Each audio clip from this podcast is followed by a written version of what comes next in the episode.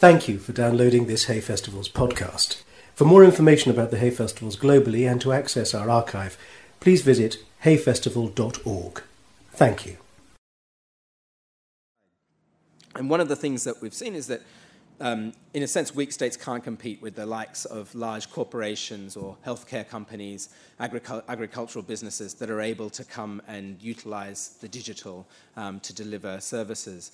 So, for, for example, there's a real growth in off grid electricity which on the one hand is really exciting. It means that private actors can connect up solar cell technology um, across areas that didn't have any electricity and provide that service because what they can do is link up people's remote village and settlements um, using SIM cards and enable them to pay for the electricity in a way that defers the actual cost of the infrastructure.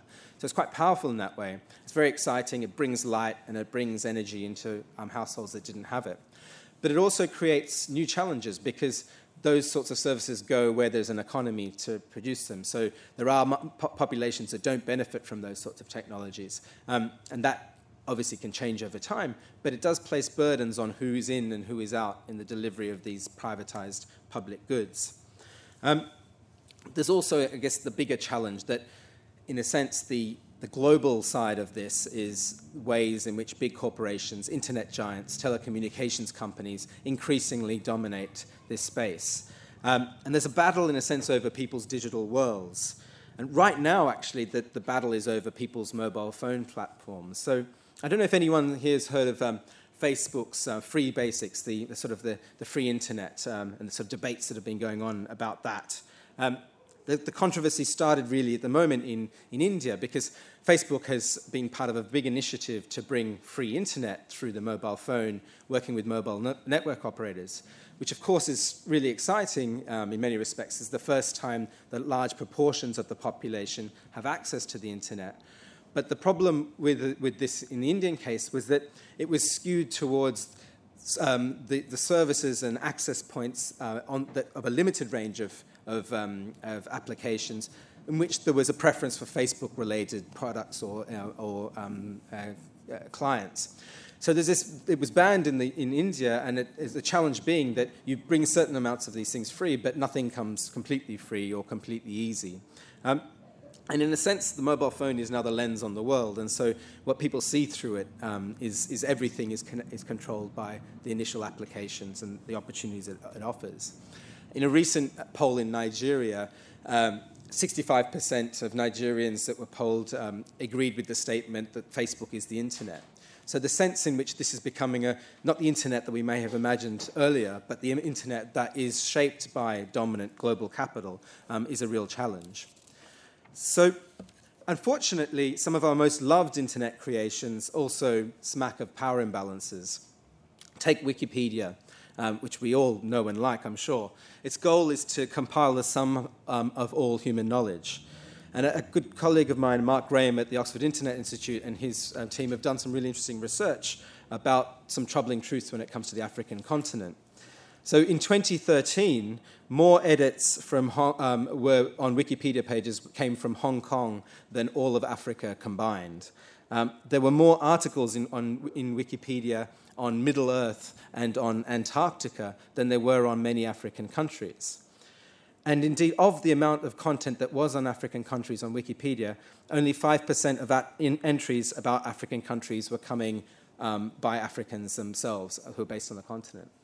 And the issue is that this is fast, this is rapidly changing. This, this is not a story of despair or anything, but it's a story of the way in which certain knowledge assets that we think are open and free and easy um, are still suffering from some of the, the problems that come from who controls and who um, has access. And I think one of the things we'll hear about today is that it's not about Wikipedia. You know, it's about what is happening on the continent for the continent, by the continent that really matters. But there are still these troubling dynamics to keep in, um, in mind. So, in the context of all of this, um, some of the research I've been doing with colleagues in Cambridge is really focused on well, what does it look like to try and seize this revolution and tilt its advantages back to a more progressive and inclusive idea of the digital? And we researched first this space and how it's changing, and we focused on something really low tech.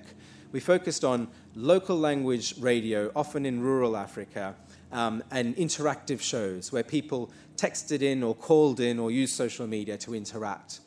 And what was interesting is that this is a really vibrant space. It doesn't really capture the sort of the, the, the, the tech um, op, uh, you know, optimism of, of the moment. But it's a really vibrant space where a lot is going on in which people are connecting in new ways through worlds that make sense to them in local languages and hearing people like them talking about issues that really matter to them. And it made us realize that, in a sense, a reality check, and starting with the here and now, and the ways in which technologies matter as they, hap- as they happen to matter in, in African societies, um, is, is, is the first sort of cardinal uh, condition for doing something of, of greater value. And what we ended up doing was looking at how that kind of ability for connectivity that matters in social spaces that African um, communities value is something that could be amplified, that could be actually used as a sort of form of power towards um, whether it's development actors or governance authorities. And what we set ourselves with a challenge was can we engage hard to reach African communities in conversations that matter to them using new communication technologies and then listen intelligently to those conversations in the sense of letting them flow in local languages, um, letting them be not, un, um, not structured by surveys, etc., and let them be the sorts of conversations that people want to have about the issues that matter to them, um, and combine some really innovative approaches in, in language analysis, in data science, um, and, and social science frameworks to make sense of this really exciting buzz of new forms of voice. And I think for, for us, that has proven to be a, fascinating journey, um, partly um, with the organizations we've worked with. Uh, we've done, we're doing some work right now with UNICEF in Somalia that's uh, reaching um, a whole swathe of the population through a large number of radio shows and interactive programs, and then enabling um, the, the, the, gathering of viewpoints on issues like um, health and women's health, um, malaria, vaccinations, um, and enabling the, the programming teams to actually understand the kinds of priorities and beliefs and concerns that exist amongst populations that should shape the decisions that they make. And we've also done some work in, with Oxfam in northern Kenya um, amongst communities that are affected by oil and gas exploration to try and understand their priorities and use that to influence both the corporate actors as well as the government about taking more of those priorities into account. Um, and finally, some great work with our longest standing partner, um, Well Told Story, who really are a, an organization that um, has been fascinating, exciting, and challenging in a really good way, sense to work with, have really pushed the boundary of what we're doing. Because, in a sense, um, what Well Told Story are doing, and Rob's going to tell you more about them now, is they the whole idea of what they're doing is to listen intelligently to the youth that they work with in East Africa. That actually that they're driving the agenda that um, Told Story then are working with, and that's a very different way of thinking about working in and um, um, in the continent. Um, so I'm going to hand over to Rob, and but first say a couple of words to introduce him. As I said, he's the CEO of Well Told Story. And they're a, a twice Emmy Award winning uh, media research and production company based in Nairobi and working in East Africa. And what they do is they use insight and data um, and a sort of a multi platform interactive media approach to reach literally millions of young people in both Kenya and Tanzania and creating social and economic value for them. I'll tell you a lot about how they do it.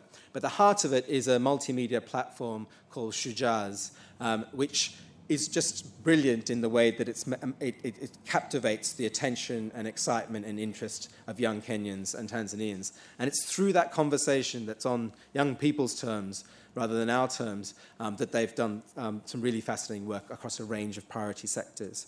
Um, Rob's been in Kenya for 20 years, arrived there from Scotland. Um, and before founding Well Told Story, he set up a, an art, um, art studio, visual art studio called Kuona Trust. Uh, and before that, worked in Ford Foundation in East Africa. Um, and also as a professional musician and produce um, public interest TV. So, with that wide ranging background, um, really happy to introduce him. And, uh, and then afterwards, we'll, we'll keep going with Mariéme and then we'll open up to questions. So thank you, Rob.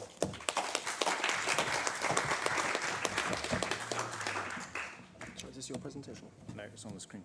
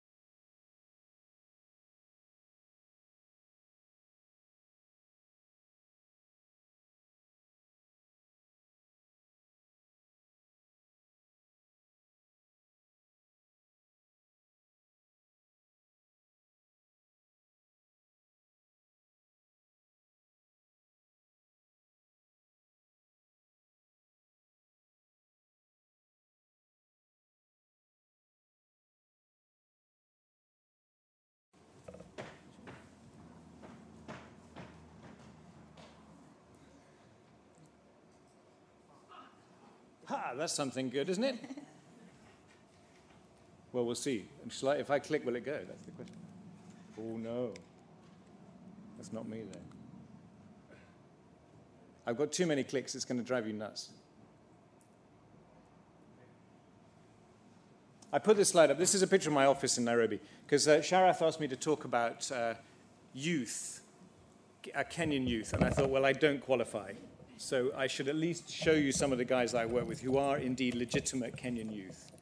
And, uh, and these are the guys who make the media channel called Shujaaz that I'm going to tell you a little bit about. And then I'm going to tell you a bit about uh, some analysis we've done on digital, the emerging digital space. Uh, and then I'm going to tell you a little bit about sort of two stories that I got this week from our, uh, no, still not clicking, two stories that I got this week from our Facebook pages, actually. Uh, Facebook supporting Shujaaz, which I thought would be interesting, especially after Shuj- uh, Sharath's kind of big picture to give you a really, really sort of tiny, sort of intimate picture of how we think uh, social media, especially, is changing the way uh, life is for young people in East Africa. So, as Sharath said, I'm based in Nairobi, um, but I work in both Kenya and Tanzania, I and my, my colleagues. And uh, I'm in a minute, I'm hoping to show you more about it. You will, I promise. Yeah, oh, that's good. Uh huh, okay.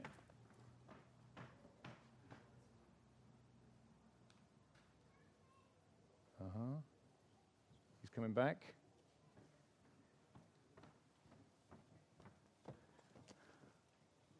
Getting excited. I am.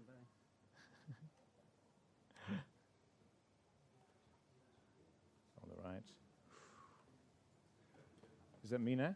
Oh, come on. All right, you've seen enough of that. And it works. Hooray. Thank you very much. Right, so I, show this slide because we call this our unofficial logo sometimes. So this is the 2009 census data by population age group in Kenya. Um, so as you can see, half the population under 18, I think it's like 52% of Kenyans under 18 in 2009. 6 million, 7 million more births since then. So we're at, well, you know, you can see the, the difference it makes. A huge, huge, huge uh, sort of youthful population. The whole of sub Saharan Africa looks a bit like this. And if you, if you wanted to put the people who are in the cabinet, you know, the people who run the country, they're not at the bottom there. And what's interesting is every time I show this slide to kind of business leaders and politicians in East Africa where I live, almost without fail, they ask for a copy of this slide. It's like nobody's spotted this. And actually, to be fair, I had to make this slide, you know, from the census data. I couldn't find it on it. All right. Okay, so, so we're interested, the work I do, I'm very interested in that, that 15 to 24 stripe in particular. Um, so we've been telling a story in East Africa for about the last seven years addressing those guys in that stripe. And, it, and if, if those of you know a little bit about East African history, 2007, the elections went wrong, beginning of 2008, big sort of almost civil war, and a lot, a lot, a lot of people in that second from bottom stripe sort of pulled into almost civil war by politicians who found them easy to manipulate. So we set out at that time to say, well, can we try and fill that gap with a different type of story? Can we serve them with the media in a way that will be both engaging but also purposeful? Can we add value to people who aren't currently getting something from the system for whom the future isn't looking very good? So, and we thought, because the guys we wanted to talk to weren't in school, they weren't uh, reached by formal media, we thought the way we're going to get their attention onto good stuff is through a story. Uh, and we've since then been telling a story about this guy. So he's called Boy to his mum, but we know him as DJ B and he's a 19 year old school leaver. He left school last year. Um, I've been saying that for seven years.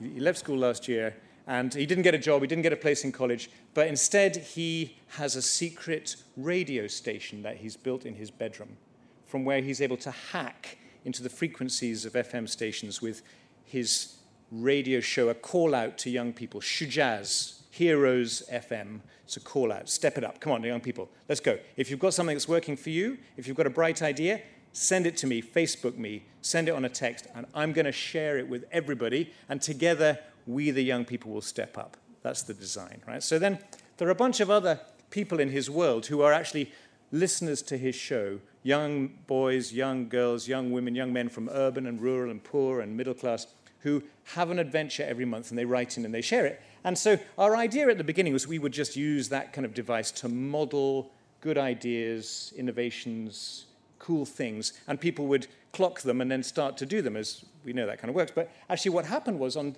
kind of day one, it wasn't just our characters who were interacting with our DJ, it was, um, it was real young people who started interacting. They started sending text messages, doing the thing that our story characters did. And actually, in, last year in Kenya, our DJ in the middle, he got 1.9 million text messages. So it, it's happening at scale, right? And actually, it's, it's our collaboration with Sharath and Africa's Voices which is helping us make sense of that because the volumes are so massive. Um, and something else we've figured out, though, is that if there's one thing you must never do, and it, with a kind of young person, if you want them to kind of take advice, is, is that. And it's particularly relevant if it's a white hand. Actually, that's, that's my hand in that one. And, and actually, what we figured out, though, by, by making this story is that the reason it kind of works is because it's a conversation that we've created. It isn't that there's somebody who's come with good advice, it's that young people themselves have come with good advice. And that our characters represent young people, and they actually these days only ever share things that have been suggested to them by other young people. And that's created a kind of a, a mechanism to deliver inspirational thoughts and ideas that is extremely engaging for young guys who say, that's us now. This is a, a space that we can occupy and share. And that's become very important to the, the idea of how we create knowledge amongst ourselves as this community of characters. So, so we have this story and we tell it on a bunch of different media. So I'm waving some comic books around because that's the sort of big thing we do. So I'm happy to be at a literary festival with our comic books. I think this is a first for, for us. Um, we make radio too, uh, every day syndicated. We do lots of stuff on social media. We've made television. We made a movie last year on a mobile phone and syndicated it through video dens around Kenya and Tanzania. Games we're doing on phones. Um, and, and in the end, a kind of a space we've made which isn't like a media space in, in, in, a, in a conventional sense. So somebody told me that the guy who, and I can't remember his name, but the guy who coined the expression cyberspace was watching kids back in the 80s with the early days of video games. He was watching kids playing a video game and he realized they weren't looking at the screen of the computer game. They were looking through the screen into this thing he called cyberspace. And I think in a way, with the benefit of hindsight, that's what we've created with this story is this idea that our audience can be kind of look through the media into the worlds that the characters and they themselves occupy. And that's become a very compelling narrative that a lot of people are excited about. And actually, we have a sort of ongoing audience in Kenya of 50% of all the youth. So about 4.7 million people follow this story in Kenya. And Tanzania is where we launched a year ago is, is getting there too. So it's a very, very, very huge channel of youth engagement that we've made. All right. So, oh, and we want some memories. Um, so the, the key thing here is this idea about collective discussion. Now, this is where we've got to with our sort of theoretical view of how our media affects change is this idea that by causing a discussion to happen on a shared subject, by surfacing an idea that people weren't thinking about before, but surfacing it through this channel, through this sort of non threatening, non intrusive mechanism, causes a conversation to break out that a lot of people can participate in. And actually, what we're seeing by tracking it, among others, with, with the help from the team at uh, Africa's Voices in Cambridge is to say, well, what happens in that conversation over time? Does it evolve? Can we look at discussion evolving in the digital space and use that as a way of noticing what kind of change is happening in the physical space? Um, so we've been doing some research recently, and I think this is just to back up Sharath's point about how, how fast change is happening. So our audience is very much at the bottom of the pyramid uh, in Kenya, but, so, but this is a sort of nationally representative sample. Um, Owner Mobile, 80, well, 87% of 15 to 24s, of 20 to 24s, you, you can see for yourself. What's interesting here is that the, the really, the spike is in the 20 to 24 year olds, not the 15 to 19s. And that's just about access to devices and access to airtime. Um, something else, this is just some other stats here which are interesting. I think the, the, the big one for me is that top left, right? So 20%, on average, our audience, 15 to 19s in Kenya, 15 to 24s, are spending 20% of their monthly income on airtime. So it's, that's about 600 shillings, $6, 6 US dollars. that would be 20% of the average income. But nonetheless, it's a sort of such a significant com- co- component of people's spending. We've got a lot of data on this. But um, something else interesting, I thought, this idea about, um, I think, American, young American, American youth online up to 100 times a day. Kenyans on average, is it twice a day or three times a day? Very, very intense periods of activity online. You go online, you have very limited resources. You try and create as much social capital as you can in as short a time as possible. You go offline again. You go on again. You put on a photograph. You make noise on your channels, on the, on the sort of seven or eight social media that you're on, and you go off again. So very, very interesting sort of behaviors there. Um, and also that idea about it's all in the evening. It's when you get home, you're borrowing someone else's telephone. I don't know where we go next. Okay, so then I've got a quick story. I've got two little stories to end. Um, so this was a, this, I, got, I got this yesterday at lunchtime um, from somebody in our social media team, and he, he came with this story. He said that, he'd, that DJB, our guy, had received this message from a young lady in the audience, which was an inbox message. So it started off as a, as a sort of personal message on Facebook. And essentially what she says is, I'm a, I'm a university student, I'm in second year, I've got no money, I've spent my loan, I, I, the holidays have started, I don't go back to school until September, I had been offered a job, but then the university went on strike, and the guy who offered me the job has withdrawn the offer. Now I have, I've got my kid sister who I pay for. Uh, I've used my university loan to pay for her school fees. My dad left when we were kids, and my mum left when we were kids. So I'm responsible for bringing up my kid sister. I'm willing to take any reasonable job, she says. But the last line is the one that ki- kills me. She says, um, but I, Siteki could join league, so I'm, I, I don't want to join the league of young ladies on the campus who depend on sponsors and boyfriends for money. Please, please. So, so our DJ character wrote back to her and said, Can I share your message with the audience? And she said yes. And, and people started to reply within just a few minutes. So, so this is sort of flow of people writing to her to say, Your story has touched me. Here's some thoughts. Have you gone for this kind of loan? Yes, I've tried that. Have you gone to the chief's office? You can get a bursary. Yes, I've tried that. She says, um, Someone says, uh, she says, um, I've got somebody near me who's offering work to make chapatis and to make tea in the morning to sell to commuters. If you want that job, it's available to you, she, someone says. The one below says, um, Why don't you go gambling? Oh, there's someone, someone um, I've got a place near me which is hiring teachers if you're interested. And somebody else chimes in and says, Where? Wapi. Um, the, the, conversation goes on. Um, I need somebody who can do cake decorations in Eldoret, they say at the top, in Eldo. If you let me know, I can. How much is it? How much are you paying? 5,000 shillings, $50, she says. Um, someone else says, Why don't you go to SportPesa and bet it? Why don't you gamble it? It's become a huge thing in Kenya recently, this idea of online betting on your mobile phone. They said, No, no, um, that's, too, that's too risky. Anyway, at the bottom, she writes the following. By, by 4.30 in the afternoon, she writes another direct message to the DJ. She says, um, I got a job. Thanks, God. Um, you're making a big impact. And then the following day, she writes again, I actually got several jobs. um, one with a company in my Mahius out of town, and one in Eldoret. Uh, I'm just overwhelmed, she says. So, so then we did this little analysis yesterday in the evening to say, well, how did this conversation go? So it started off one on one, right? DJB, our guy, and the, and the girl writing to her in a private message. He shared it on Facebook, and 56 people got involved in the conversation. Then those conversations had comments on them, and that got to another 20 people. And then we were able to see it go beyond us into a kind of the next layer of conversation, and 7,209 people got involved. So this all happened in the space of four hours, I think, in the, in the case yesterday, right? So, so there's something else about diffusion theory, about how in the old days, you know, an idea would pass from an innovator to an early adopter to a kind of late adopter to a laggard, and how ideas flow out through society. So, how has this one moved? In the space of four or five hours, 7,000 people involved, and actually rallied round this young person to say, we can do something together. I mean, this is something extraordinary, I think, and, and, and really a, a sort of touching and powerful example of how the internet has democratized information access to it, and how people are seizing these as tools that they're owning and making their own.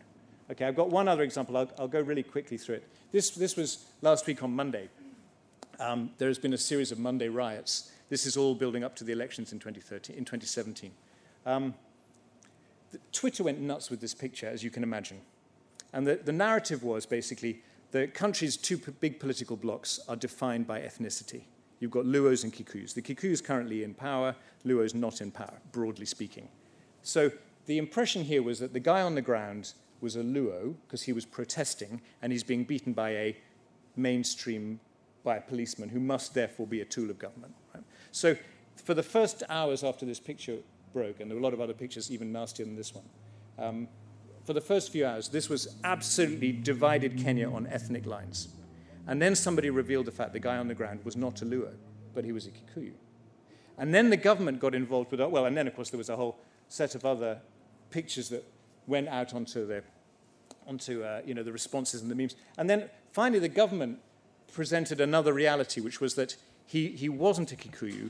He was actually, oh, he, he was a Kikuyu, but he was an innocent bystander who'd been caught up in the riot, and, uh, and actually he was fine. He hadn't been hurt. And then this extraordinary thing happened, and it happened in our office too, was that in the morning there was this clash between the two ethnic groups, broadly speaking. And then by lunchtime, it was like, hang on a minute, this isn't ethnic. And then by the afternoon, the government was manipulating it by saying, no, no, no, no, this was an innocent guy. who was caught up in the. And, for the, and there was this thing that happened just after lunch where the whole country went, we're being played by the government. They're putting on a show for us. Something happened in the morning, and they're now manipulating us. And, and, and pictures like this appeared, which, of course, is the same guy, but resurrected from the, you know, after, after a few hours, resurrected by government, and here he is rising again. Uh, and there was a whole string of these memes that happened. But for that, for that second, there was a realization that things have changed, that this space that we thought was open and fair for all of us is being manipulated by the government. And there was a kind of ping that happened as guys went, wait a second, we're being played. And I think I was talking to someone else about it yesterday in the evening and saying how five years ago in the election, it was big news that President, now President Kenyatta had a Facebook page. You know, that was like, and five years, everything has changed. This is now the, the political frontier for the 2017 election is playing out here already. And I think there's going to be a lot of frightening things that happen in this space that we'll be watching over the next year. But broadly speaking, maybe I should actually shouldn't end here. I should end on that, that lovely picture because this is uh, you know, where I hope it will be going in any case. Thank you very much.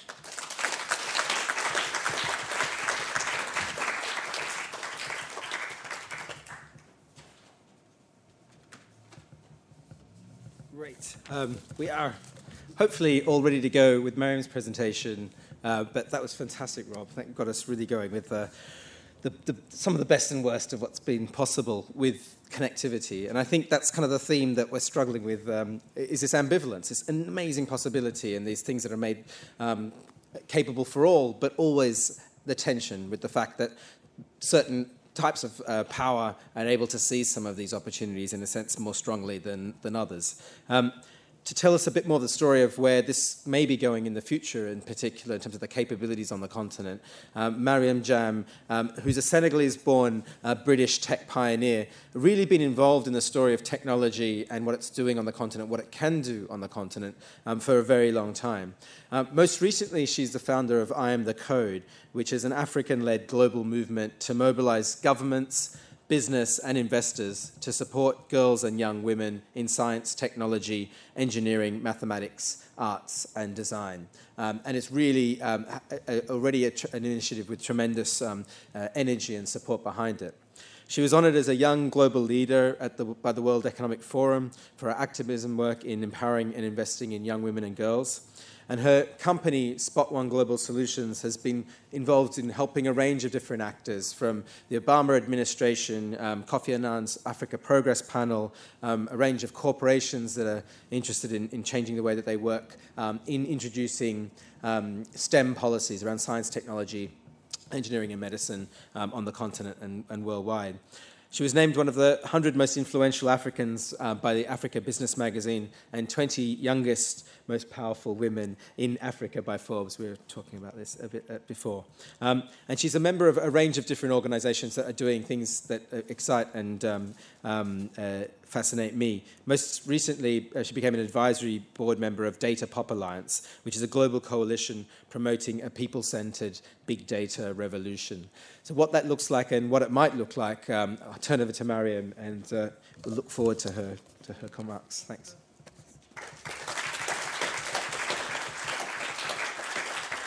Thank you. I'm so happy to be here. Uh, probably go a little bit on my profile. Uh, I'm, uh, I'm not a, I'm not a Microsoft or a Windows person. I'm a more a Microsoft. Which one was your one?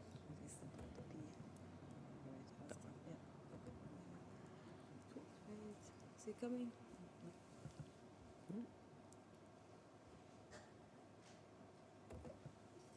Okay. Great. I'll probably go a little bit um, back and, and, and tell you why I'm here and, and how I made it here. And thank you so much for inviting me. Uh, I always say that people like us don't end up in festivals. Sometimes we do. I've been in the UK for over 20 years now, and uh, I'm Senegalese born. I didn't go to school. I'm uneducated, and uh, I was uh, I grew up in an orphanage. I was sexually trafficked in Europe when I was 15 years old. So I end up in the UK because I was end up in a YMCA in Woking. Uh, so I live in the southeast of England, uh, and now uh, I, my home is in Guildford, where I used to do cleaning jobs 20 years ago, working in bars, paying for my study, doing temping jobs, working for Sainsbury's and Tesco. And today I'm a CEO. I employ 25 people, and I give back to the UK because the UK gave me a lot. So thank you for having me here. so my, my job, my work is very focused. Uh, I've been going across the continent for the last uh, five, uh, seven years now, but looking into how I can change the continent. And one of the things I wanted to do is really to, to, to think about how do we make sure that we don't have young women like me growing up in the continent without education and uh, ending up in Europe being sexually trafficked, ending up in orphanages. What can I do as, as a young woman in, in, in the UK? I have everything I need where I am, but I want to go back and make sure that I make changes. I learned how to code seven languages in one year because I didn't have any education. And when I was going to Guildford, uh, the university, I didn't have any education. So I ended up in Guildford College. Then I realized that for me to, become relevant, I need to learn something completely different. And I started learning how to code. I started going to my local library in Guildford and learning how to read, learning how to code, learning how, just learning, being completely alphabetic and try to teach myself what to do. So in the last couple of years, I've been thinking, how do I make sure that Africa is, be, is seen in a good light? Then I start focusing on STEM policies. In the last 10 years, the continent has changed a lot, quite a lot. It's not the Africa you know now. It's not the, the Africa you see on BBC, the Africa you see on The Guardian, the poverty, the war, the corruption. You can think about that, but the continent has changed a lot. And sadly, my local town in Guildford sometimes I feel very sad because I'm the only black woman that sits in Starbucks. And I did a research for Starbucks where every day I go in my lo local Starbucks and I see women between 30 and 40 years old. They spend probably 11 pounds on macchiato, caramel macchiato, coffees, 11 pounds. And but the government is not, is not doing anything for those people. Then I started getting really frustrated. I said, what can I do? Then I wrote a letter to David Cameron.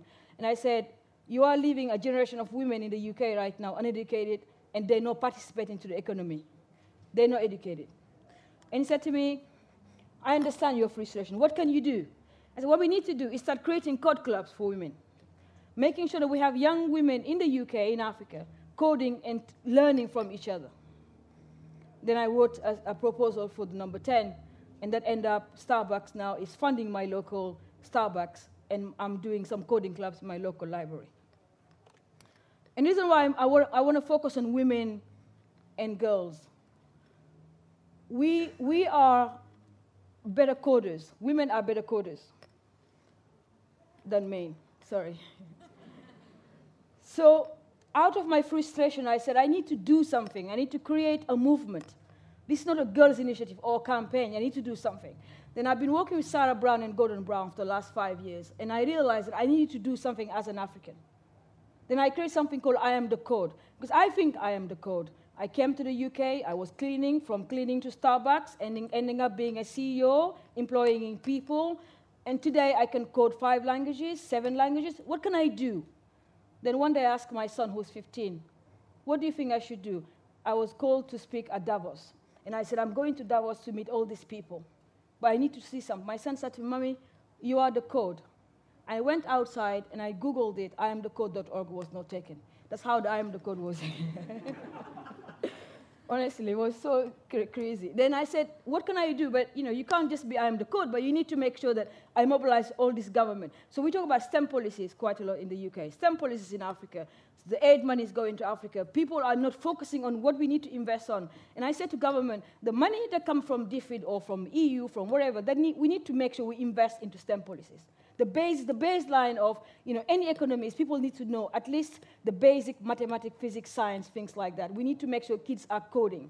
Then I started creating this movement. Within two months, we had Ernst and Young, Microsoft, all these people going crazy about I am the code. Because I'm, I'm touching a very, very sensible nerve here. So I, that's why I want people, then I added art and design, because I think that Africa today, if we want to make sure that we're playing the digital revolution, we need to start looking into art, design. How do you make sure that our people are involved into the creativity space? That's, what, that's how I Am the Code was born. Today, if you think about it, if you're sitting in here in Hay, there are 65 million children worldwide who don't have any access to education. I was, in 1970s, I was part of the statistics. So I was this statistic, 1970. So I didn't go to school at all. Think about it. And still, this, this, this number is still going up. 29 million illiterate girls live in Africa today. 17 million are missing school in Africa. So I was, if you look early marriage, so I was a trafficked girl in Paris. 15, I ended up in a plane, went to Paris, i never been home again. So how do you make sure girls are digitally literate so they don't end up like me? Then I started focusing in the last couple of, in the last two years, I shared the Sustainable Development Goals within the World Economic Forum. If you, if you guys are familiar with the MDGs, now we have a chance as a world to start looking into Sustainable Development Goals. I'm a, very, I'm a data freak. I want to see in the next 15 years, how do you make sure girls around the world, not just Africa, girls and boys around the world, have quality of education. They have, you know, we, we, we, are, we have a gender parity, we have clean water, we reduce poverty, we, kids have got decent job. How do you do that? Then I start focusing on the Sustainable Development Goals. I've got, I want to make sure that 1 million girls learn how to code by 2030. I've got a very big vision and I know exactly how am I going to do it. And I always said to my people at home, technology is useless if we can't feed the poor you know, uh, feed the hungry and clothe the poor. We can't just work tech, tech, tech, tech, innovation, innovation, innovation if it doesn't give our children a job. My son is 15, and I, I feel for the children in the UK, what do we do for these people? What do we do for the young of the United Kingdom? What do we do for them? My son will be part of the statistic in about five, ten years. Then a group of us invented something called Kano, a computer kit the best way to teach people how to learn is to make it very simple. So right now, for example, in Senegal, we have, we, in 34 countries, in Senegal, we have young girls coding in five minutes. They can literally code JavaScript in five minutes. So they make the computers and they start coding. So the lady you see there is Awa Kaba. I created the first woman tech network in Senegal called Jjiguene Tech. And Awa Kaba today, she's an entrepreneur, and also she's not only she's an entrepreneur, she's a computer scientist, and she's teaching young children how to code. And this is what I want to bring to the United Kingdom. This is what I want to bring into my local town in Guildford. So th those are the canoes.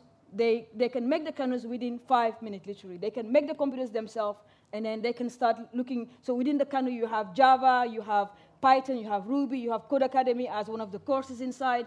But at the same time, you have uh, you know, creative learning, art, design, mathematics, literacy, numeracy. And I want to bring this into my local Guildford. I really do. Like I said earlier, my goal is by 2030, I teach 1 million girls globally how to code, at least four languages. And I know this can happen. That's what I want to do. And I want them to get jobs build a business. We can't talk about digital leaders and digital entrepreneurship if we don't teach people the basic thing. For example, in Africa right now, all our coding services is done in India and in, uh, in, uh, in, in Europe, Poland, Estonia, know, all those countries. We lack coders in Africa, proper coders. In the UK, we have the same issue. People copy and paste or they go and see a code and then change the language inside. So we can't do that. We can't build an economy when people don't have the basic, uh, they can't code properly. So this is what I'm trying to do. So those are girls in Uganda. We have girls in Uganda, girls in Senegal. We, like I said, we, have, we are in 34 countries across Africa. And we've been recently welcomed by the UN Women. So UN Women have decided now to take the I am the code methodology. What I'm trying to say is, is teach girls how to code, help them become digital literate, make sure that they, uh, you know, they get a job, and help them become entrepreneurs. And I would like my women in the UK, in Guildford, to start doing exactly the same. Join the movement. Thank you. I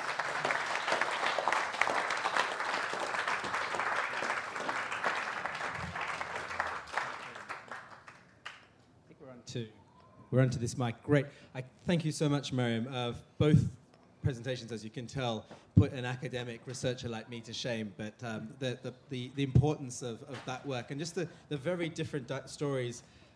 Mariéme mentioned challenging the dominant narratives. I, it's just impossible to say how important that is. Um, uh, sorry, someone was waving at the back. um, it's so impossible to say how important that is because it is something that is perhaps the, the biggest um, challenge is holding that holds back a continent that is moving so fast that most people can't catch up with where things are in the present. Rob gave a sense of that in terms of the demographics and how quickly they're changing. Um, it's so fast and it's so dynamic, and there are still enormous challenges, but it's really important to get seize a sense of the momentum and what that represents. Let's open it up to a few questions in the limited time we've got. Uh, does anyone want to, to kick us off? We've got one in the corner there. Microphone coming. Absolutely brilliant. Thank you so much to all three. Um, could I ask Rob a question, a bit of an odd one? What's your motivation in setting up this platform? Okay, um, Is it uh, Can I ask for two more is it ultimately to make money, or is it a real social enterprise, or a bit confused about the motivation? yeah, good. Um, so I think it works, doesn't it? Yes. So uh, we're a social business, but we're a business. So we think it's possible to create value for our audience and also value for the business that we run. So we have a, a business model, we call it, it's a sort of shared value business model, which says it's possible to be a for-profit company working in a way where our primary objective is the creation of value for our client, for our customer, who's that young person. So in that way, we're a kind of experimental model um, where our first priority is the creation of value for our audience, we call it, but that um, we are also hoping that we can benefit from that too. And we have a third client too, who is a kind of advertiser or a development partner or a, or a funder who's in that triangle. Does that work? Great. We've got a lot of hands up. We'll stay in this front section, first, second row, and then the third row. We'll- I'll grab a few questions if that's all right. I I just wanted to ask Marianne, I was really, really fascinated by what you were saying. And I just wondered, like the girls, you, you showed the photos of the girls in Uganda who don't have access to school. So I'm just interested to understand more about how do you actually enable them? How do they get to the classes where they, where they learn the code? How does that work?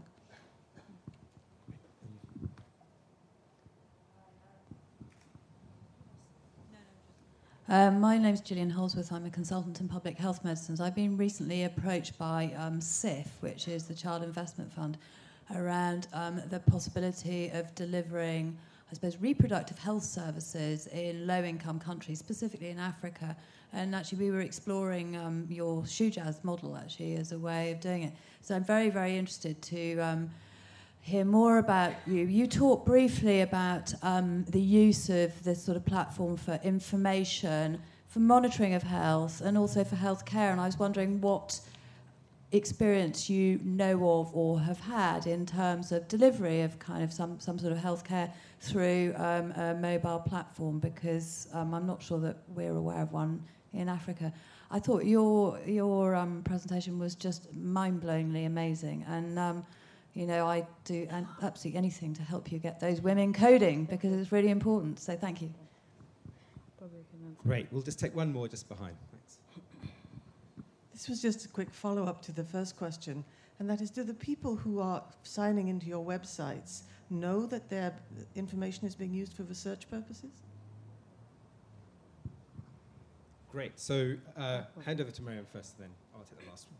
Uh, um, I think one of the, the thing I also would like to just add on what Rob does. Right now, Africa need content. We need content. So I think in addition of uh, the young people wanting information and getting content, we need to create platforms like this where people are uh, learning and, and how to you know, kind of like express themselves in the continent. And right now, social media, Facebook, Twitter is really amazingly well. But I think one of the, just to answer the coders, so we have uh, 200, and 200 tech hubs across Africa, creative spaces.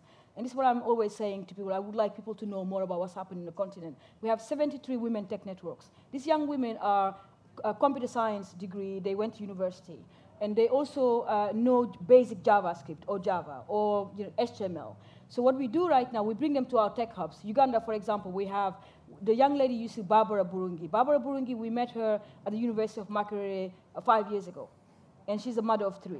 Now Barbara, Barbara has got a, you know, a, a computer science degree in Java, but now she's teaching young women how to code HTML. So the Kano Computer Kit is actually bringing the, the Lego within the class, the code clubs, you know, they play Legos, they, they sit down and, you know, have their confidence. So we're creating a safe space for these young girls, for example. And then so they don't go outside being raped or all those issues. So we have 34 uh, we, in 34 countries, so we have tech hubs, code clubs, and Sarah Brown is one of them, Gordon Brown's wife. She's piloting now in many, many African countries, you know, how to make sure that technology is enabling these young girls.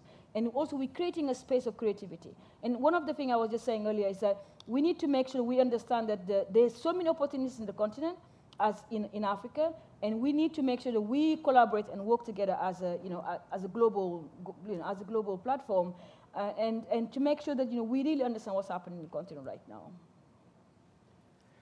Um, we, have done lots of work on, on uh, health-related stuff. You know, how do we improve the uh, lives and livelihoods of young people in our audience? So there's, and interesting you mentioned CIFF. So we, we also we do some things with them, and uh, so the, the kind of the the thing about the health, and I mean, in a comic book, you can't do much. You know, it's health. I can't, you know, don't know how, how you do that, but what you can do is you can change the way people talk about health. And, uh, and you can change what we would say is the discourse around health. And, and what we're seeing, I think, and the work we're kind of trying to do now uh, on this big scale we're at, is to, and, and particularly in the kind of health sector, is to sort of flip the, the model from being one where the, the engine that we use to create better health outcomes is a push model where we go through networks of health facilities to try and deliver services that might or might not be wanted by the, by the potential beneficiary. Mm. To say, well, if we take it instead to the place where people already are and change the way they're talking and thinking about their health outcomes, then you flip it from that push model to a pull model where people say for themselves, actually, I'd like the health outcome because I've got these other things I'm also thinking about. So, what we've seen recently is that all of these things ride out together in our, in our audience. And we do lots and lots and lots of extremely deep research on this. So, um, so for example, if, if a young person um, starts using contraception, their length of time spent in school is longer. And then they don't get married so early. And then they have more money in their pocket. Mm-hmm. And then they have more financial assets. And then they have di- more digital tools on their mobile phone. And then they have a more positive attitude about civic engagement. So there's a sort of jigsaw puzzle that builds around, uh, but it, it, started with a sort of health idea. But actually, health is, the, is almost the sort of rider on the edge. It's, a, it's an empowerment thing that happens when people say, I actually have a reason to look up positively about the future. And when my attitude about the future changes, then all of these other decisions start getting made for the better. Because of course I'm going to use contraception, you know, if I think I have something to protect next year. But the, traditionally, that hasn't been the approach. The approach is, you know, we have these clinics, and that's how we push out our services, and then we're annoyed when people don't come for them. Within our code clubs, we have a health, uh, you know, we use technology and health. So as Rob said, we use health as a way of talking about tech and innovation. So in, in the code clubs in Kampala and Senegal, Senegal is a Muslim country. Girls don't just come out all the time. You need to ask the mom and dads to give them permission. So when they come, for example, into the, tech, the code clubs, they can sit down and start talking about health you know, all the stuff we, we take for granted here, the girls can talk about it within the code clubs. Yeah. It's, like, it's a safe space for them to talk. unfortunately, I can't believe we've uh, we've spent our hour so quickly, which is a, a tremendous shame. Um, I do think I'll probably have to bring it to a close. One other question. Uh, very soon. There was one question about research, and, and, and I think just to Yeah. if I can jump in, that's a it's a really interesting uh, challenge. Is is what do you do uh, in terms of how do you get informed consent? Because you can also just do it in a very simplistic way. And one of the, the um, aspects of our work with Rob has been trying to ensure that we stick to the kind of research integrity standards that we have around informed consent. And where, where it can relate to SMS, in the research we've done, we've been using SMS as a way to do that. Um, but fundamentally, I think the challenge is when people are communicating in a social space, um, and often in a space in which at some point in time they're communing amongst others who they don't know, who are strangers but within a group, um, partly, and, and then leaving a, di- a digital trail. Um, that trail becomes something that can be researched. And there's, a, I think, a challenge between knowing where does the individual attribution to that that's those statements lie? How far, how much closely do you attach it to an individual, and how do you actually just collect at a, at a more aggregate level a sense of where those beliefs are changing and how the conversation's changing, and is there a balance to be struck? One of the real dilemmas in this space, I think, is, Mm. is actually dealing with these issues, and it's an ongoing one. Um, but I don't think I've a neat answer. Do you have anything? I don't. I, I, that was a better answer than the one I was going to give. But I must say, I was thinking, should I put a black splodge on the names of the on my social media screen grabs that I put there? Because I thought, you know, I don't know those people, but they've given their permission to the people in. The, I mean, there's a quarter of a million people in that group, so they're in a group sharing these messages with quarter of a million. Yeah, but Africans are now aware of data. They are aware of their own data. So I don't like researchers very much, Yeah. but Africans are aware of their own data. And now the social media is a way actually of aggregating this data, but also having a say on the data. So if they don't like what Rob does, they go on. Ke- Kenyans are amazing at it. They go on, they have their own hashtag and just disagree. So I think this is why we need to think about the, the power the citizens have right now in the continent is kind of like huge. If they don't agree, they will say no to it. So the big final end, last statement, the narrative's changing, the game's changing, it's changing faster than any of us can see it happening. That's what's so exciting, and that's why I think there is indeed a revolution going on. So thank you very much to Mariéme, to Rob. Um,